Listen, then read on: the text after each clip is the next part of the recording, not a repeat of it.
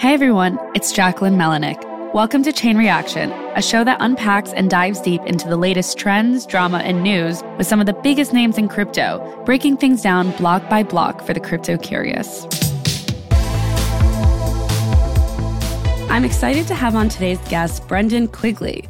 Brendan is a partner at Baker Botts Law Firm in New York City, where he represents clients on matters related to white collar government investigations and commercial disputes. Previously, he was a former federal prosecutor as an assistant U.S. attorney in the U.S. Attorney's Office for the Southern District of New York, which we call SDNY. If that rings a bell, it's because one of our other guests, Josh Naftalis, also had that role.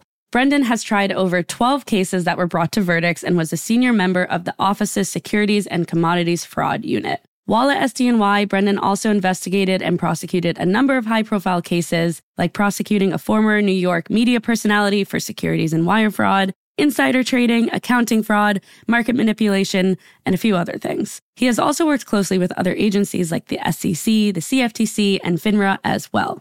Brendan is a U.S. Marine, completed two tours of combat duty in Iraq, and graduated from Cornell undergrad in Georgetown for his law degree, which is quite the resume. With all that said, Brendan, welcome on to the show. Thanks, Jacquelyn. It's good to be here. Yeah. So, some of our listeners probably already figured out why we asked you to come on. We have just wrapped up one of the biggest crypto and fraud trials ever for Sam Bankman Fried, or SBF as we like to call him, who was found guilty on all seven charges related to fraud and money laundering. It's been about a week since all of this happened. So, to start it off easy, what do you make of SBF's SDNY trial verdict? Well, look, I think it was obviously a very anticipated trial, certainly one of the more high profile trials in recent memory.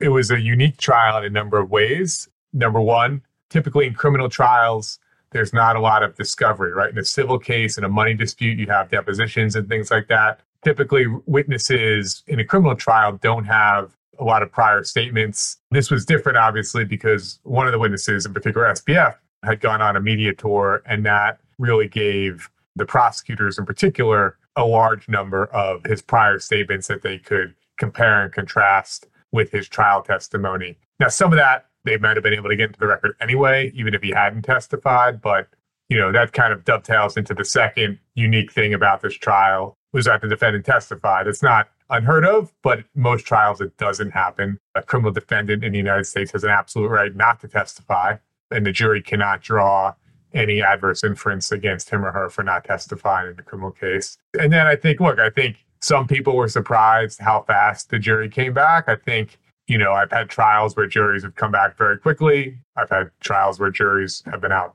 many days. You know, as prosecutor, I got convictions and trials at both ends, both ends of the spectrum. So you know, I think the jury here had heard a lot of evidence over a long period of time. I think the fact that the defendant testified for better or worse makes their decision, regardless of which way it's going to go, it kind of crystallizes their decision, right? I would imagine in this case and in other cases where a defendant testifies, they form a strong impression of the defendant one way or the other. Right. And they're not, you know, so concerned about government exhibit 463. They can have a more visceral reaction to that testimony. Again, I've seen it cut different ways, but in this case, it cut for the government. Mm-hmm. It's interesting you bring up the media tour part because when SBF was testifying, the SDNY prosecutor, Danielle Sassoon, was basically asking him, Hey, do you remember saying this? And he would be like, No. And then they would pull up government evidence and it would be exactly him saying that. And like, there is a reality probably where he doesn't remember everything he said. You know, like, I don't remember what I said last week, but him testifying and constantly not remembering, quote unquote, everything definitely did not look good for him. So I think that point is definitely significant as well. For all the cases that you've tried, how many people testified? How many defendants testified? Yeah. I would say in 12 trials, and I've done a couple trials now in the private sector, mm-hmm. maybe one or two off the top of my head. Oh, God. Yeah. So, so it's like nobody. It's pretty rare. I mean, there are, there are many cases okay. when in a criminal trial, the, the defense has no burden. Mm-hmm. The prosecution, and it's different than a civil case where each side is kind of is evidence can put forth its evidence and it's you know who gets the 51% first basically in a civil case. In a criminal trial the burden is entirely on the government. The defendant can sit there and do nothing. Then the jury's told that. It's not like some pie in the sky you know academic thing. I mean the jury in a criminal trial particularly in the trials i've done in SDNY is repeatedly told that by the judge. And the judges in SDNY generally are pretty emphatic about that. hmm But that said, it is not uncommon in a white collar trial for the defense to put on a case where they'll put in, you know, maybe an expert, maybe somebody who's familiar with the industry, Yeah, they tried. right? Maybe somebody who a character witness or two. And I think in a complex white collar trial, that's relatively common, at least in my experience. It's uncommon to have the defendant testify himself or herself. So, two parts to that. Do you think him testifying hurt his case? And then also, are you surprised that the jurors ruled guilty on all seven charges, given that there was so much evidence and he testified and the government provided a whole case basically to prove that burden? Yeah, look, I think do I think him testifying hurt his case? I you know, I mean he was convicted on all seven counts, so, So, I mean, I- yeah. you, know, I, you know, it's hard to see how it it benefited him. And I haven't done a line by line analysis of the trial, but just reading from some of the media reports, I mean, it'll be interesting to see how the judge views it at sentencing, right? Because the judge was there also, and the judge has a tremendous amount of discretion in terms of what sentence he gives Mr. Bankman Fried. hmm And how will that impact the judge's view? Will that be something the judge refers to in his reasons for imposing whatever sentence he does? On kind of the length of the deliberation question, I think I was surprised by the length of the deliberation, but I wouldn't say shocked. The jury heard a lot of evidence. There was a lot of not overlapping evidence, but I mean, you had multiple insiders from the company testifying about, in general terms, more or less the same thing.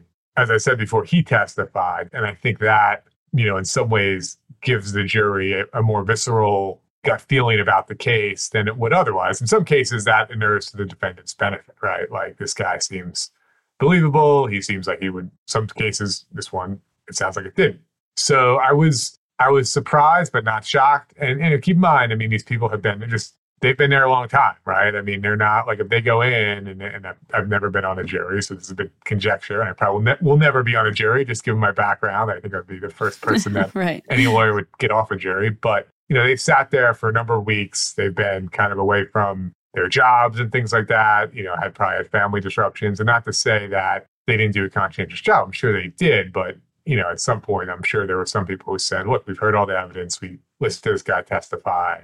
How do we feel right now?" Right? You know, and that's obviously conjecture on my part, but you know, you could see that kind of dynamic playing out where they, if they had unanimity early on, they weren't going to spend a lot of time kind of going back over stuff. Right. How does being found guilty on all seven charges kind of worsen the case for SBF? Obviously, it raises the bar for the potential maximum sentence he might or might not get. But opposed to having maybe a handful of guilty charges versus not guilty charges, what does that kind of look like when it shakes out? Yeah, I think generally for purposes of sentencing, honestly, I'm not sure how huge a difference it makes because it's all the same kind of relevant conduct. If you had a case where there were kind of like discrete schemes and a defendant was convicted of some of those schemes but not of others, you could see it playing out differently. But here, it's more or less all the same conduct. So I don't think he is Uh, maybe at the margins if he'd been convicted of five counts and not seven it might make a difference but frankly as a practical matter i don't see playing a huge difference. There is a debate and i think there's a case at the supreme court this term over whether prosecutors can use what's called acquitted conduct at sentencing. It's been a subject of much debate that a, you know a prosecutor can even ask the court to impose the sentence of the defendant based on the conduct assuming that a defendant was convicted of say five of seven counts, the prosecutor can refer to the other two counts, the counts on which the defendant was acquitted at sentencing, Mm, and say those, even though the jury didn't believe them beyond a reasonable doubt, the court should still consider that conduct an imposing sentence.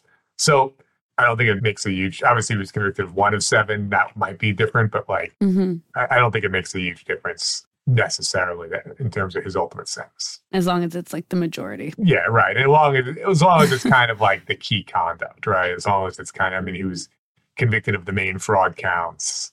Everything else is kind of, I don't think an acquittal on it, like one of the kind of secondary counts would make a huge difference. What do you think sentencing will look like for Mr. Bankman Fried?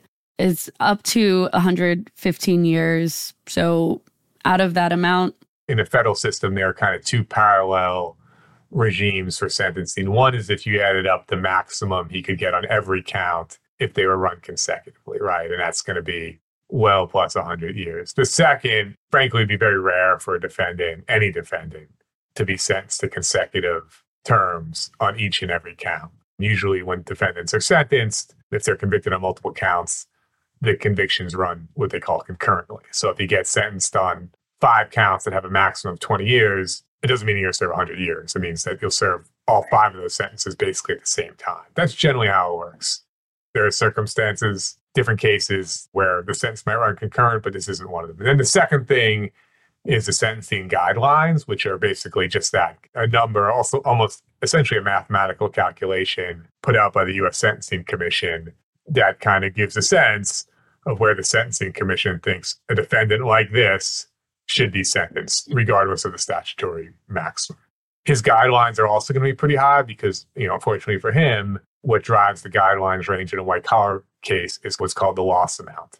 And the loss amount, once you start getting really above like a couple million dollars, it gets pretty high. And this is in the billions. The sentences associated with that loss amount get very high. Mm-hmm. That said, it doesn't mean all is lost. I mean, it's very good lawyers, and I think he, they will make every effort at sentencing to kind of thread that needle between and it's like multiple aspects of threading, but I think again he has very good lawyers. I think they're capable of doing it. Certainly, where we respect the jury's verdict, we don't agree with the jury's verdict. We got that quote, yeah. We understand what they found, but at the same time, like judge, you have to look at, and we're going to probably continue to press an appeal. Mm-hmm. But judge, you have to understand that that's not the whole Sam Bankman Fried here. And I think there are factors that they will point to, and whether Judge Kaplan, you know, how much they resonate with him remains to be seen. But the reality is, this is not somebody who the public needs to be protected from, right? I mean, I think that would be like this guy isn't going to go out and open up another crypto exchange or, or any well, like, financial he might, venture. He might. Yeah, I mean, I, you know, it's unclear. Yeah, I think I think this is not a case. You know, I think that is, and that's one of the key factors that judges are supposed to look at in terms of sentencing. Is this somebody who the public needs to be protected from. Have you worked with Judge Kaplan in the past? Like, what is kind of his standard? Is it a certain range or does it really vary? I think it varies. He's a very careful judge, and wherever he comes out, he will spend a lot of time backing up that and thinking about that decision. Uh, he'll read everything that everyone submits, and I'm sure the government will submit many letters from the victims of the fraud. The SBF's team will submit, you know, as many letters and testimonials as they can from people who knew SBF in other circumstances, from friends, from parents, from people he's helped. And I'm sure he'll read every one of those. I've estimated that he'll get 27 years. That's just my intuition. Does that sound viable? Yeah, look, I mean, it's hard. It's always sentencing's, it's kind of the definition of rough justice, right? Because at the end of the day, you're putting a number of years on on the value of what he's done for sure. Yeah, the value of what somebody did wrong versus kind of the other qualities of the person and you know to give them a chance at redemption essentially at some level. So look, I could see a sentence in that range. I mean, I think particularly if the judge was I mean, he's a relatively young guy, so you could see a judge kind of reasoning to himself or herself that sentence in that range, hopefully, you know, he's in good health and he gets back out on the, mm-hmm. you know, he can kind of rehabilitate himself in prison and then have some time after he gets out. But it, it's hard to say, you know, it's hard to say. I mean, the judge has a tremendous amount of discretion in sentencing. What about for the cooperating witnesses like Gary Wang, Nishad Singh, and Caroline Ellison? Do you think they'll face time? Certainly, uh, yeah. I mean, they're certainly, they're certainly facing essentially the same amount of time as Sam Bankman-Fried because they pled to many of the same crimes as he committed. The government will write a what's called a 5K letter for them. Right. And I think the government's technically not allowed to advocate for a particular sentence, but I would expect under the circumstances they would suggest that a time served, essentially no jail time, is appropriate. And that is not uncommon with cooperators, particularly white collar cooperators in the Southern District and kind of blue collar cooperators also that, you know, the benefit of testifying is that you get no jail time. That is so interesting to me. We had Josh on the other SDNY prosecutor. I don't know if you've ever worked with him, but he said the same well. thing. Yeah, and yeah. Yeah. I mean, it's so interesting to me that most don't get time. I think what he said was it's the exception, not the rule, that someone would get time being a cooperating witness. Yeah, I think that's fair, particularly in a white collar case. You know, sometimes with kind of more defendants who are, and keep in mind the SDNY, it's a court of general jurisdiction. So, judge like Judge Kaplan sees cooperators, he sees the Caroline Ellisons of the world, you also seen, I mean, people who've been involved in murders, right? So it's it's yeah, it's a broad range. It's technically not general jurisdiction, but it's they see all types of criminal cases and all types of civil cases.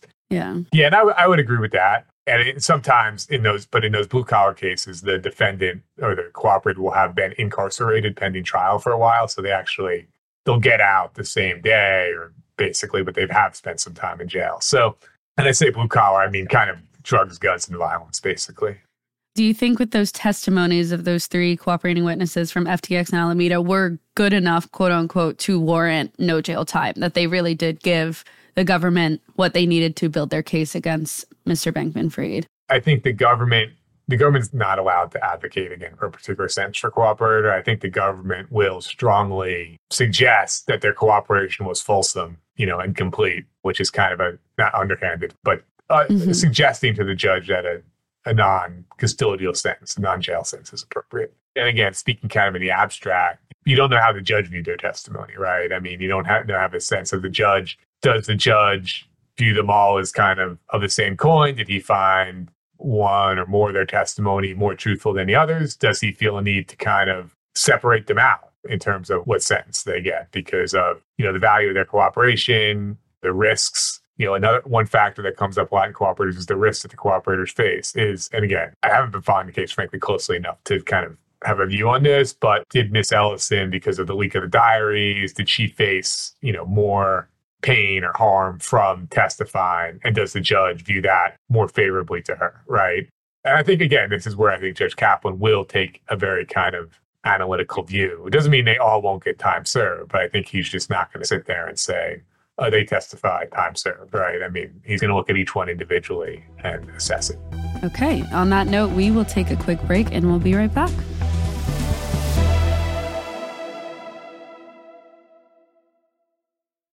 All right, we are back. Brendan, I would love to ask you how will SBF's other pending trial for March 2024 be affected by this ruling? And that's the one for the separate political charges. And that's also being brought on by the SDNY, I believe. Like, what are the odds they even go to trial for this? And will his team and prosecutors kind of just settle before then? What does that typically look like?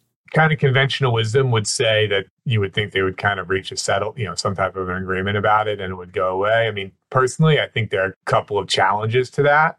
And I, with my former SDNY hat on, you could see that folks in the SDNY thinking, well, look, a grand jury returned an indictment against him for these charges. We presented these charges to the grand jury. They indicted them how do the interests of justice, and that's the verbiage I use, the interests of justice kind of merit essentially wiping away the grand jury's decision to charge. And so I think you could see some push from the SDNY not to just walk away from those charges. On the other hand, I don't think SBF is really in a position, or he may not be in a position to just plead guilty to those charges.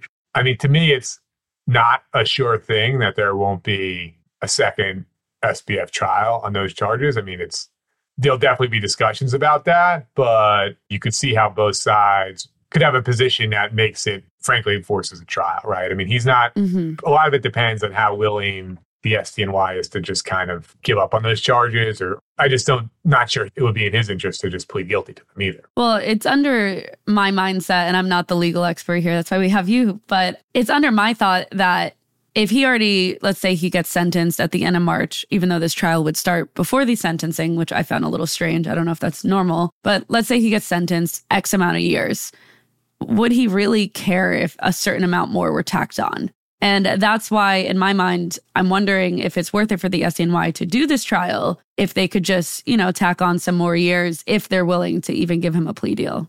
Yeah. I mean, look, I think at the end of the day, for him, every year matters, right? I mean, if it's I mean, we threw out 27 years true, before. Yeah. If it's 27 years versus 32 years, I mean, you know, that's five five more birthdays. And I, I don't mean to sound glib about it, but that's the reality. It's five more birthdays in, in yeah. right? I mean, it's five more years away from your family. So there are some issues, you know, I recall in those charges with the extradition, whether it was properly included in the extradition. I think some of those charges. So it's possible that could give the SDNY kind of like a face saving way to walk away from it and maybe they say what we can include it in our sentencing submission is kind of this other conduct that was never proved to a jury but is also out there that the judge should consider but i don't think so it wouldn't take like extra time i don't think it's in SBF's interest to kind of like necessarily roll over on those charges either at this, at this stage, right. right. I mean, yeah. So it's, it seems likely that a trial will actually happen. Assuming that the SDNY can't figure out a way to kind of walk away saving face, right? And again, I haven't been in the courtroom, but like, you know, it could be, I know the judge said, I think he's, I read in the press, he said, write to me what you're going to do charges. I mean, the mm-hmm. way that was conveyed, I mean, sometimes the the emotions can convey more message than the words themselves. Maybe they're thinking like, look, Judge Kaplan really doesn't want to have another trial here. He's going to take this yeah. into account anyway.